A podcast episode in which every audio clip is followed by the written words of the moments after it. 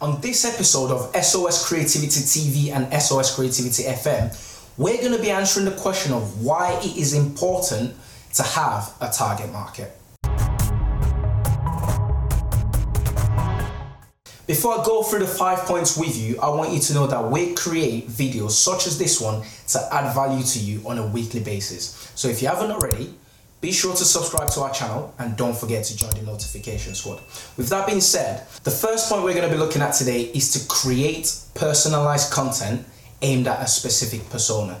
Let me explain what that means. So, if you're creating content as a business and you don't know who that content is for, it's very hard for the person that reads the content to find value in it, or it's very hard for your content to reach the right people.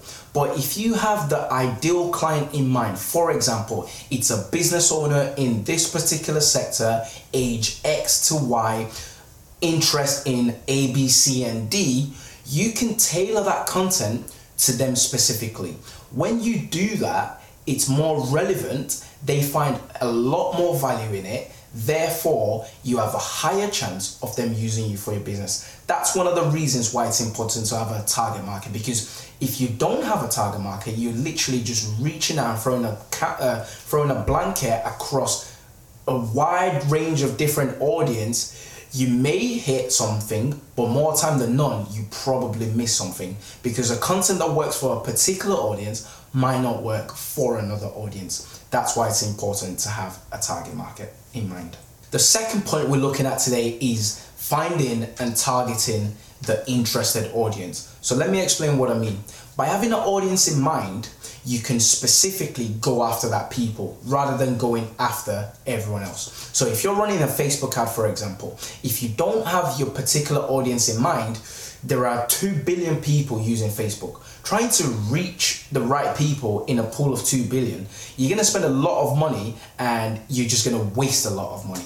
But if you have a specific audience in mind, for example, male and female, age 25 to 35, who are interested in fitness in a particular area, that narrows the search down very, very quickly. And the same budget that you would be spending on that target audience will go a long way than if you were to spend it on just trying to attract anyone in general. You provide service to a particular type of people. That might be different, which is where market segmentation comes into play. But if you aim your marketing specifically for the people that will find value in your product, you have a higher chance of achieving your business goals. Which brings me to the next point of increasing your customers through a higher conversion rate. As I mentioned earlier, if your audience finds value in what you do, they're more likely to stick around and be interested in the call to action that you're making them to do. Therefore, by having a target market in place, your conversion rate is going to be a lot higher. You understand your audience deep down. You know what drives them. You know what makes them tick. You know what they find valuable. So, by creating the right marketing strategies for that particular audience, this will help you convert a lot higher than if you were just aiming for pretty much anyone. And that's all I have for you today. I'd love to hear your comments and questions in the comment section below. And if you haven't already, don't forget to subscribe to our channel and join the notification squad so that when we release another video next week, you're one of the very first people to get the video. Till next time, bye for now.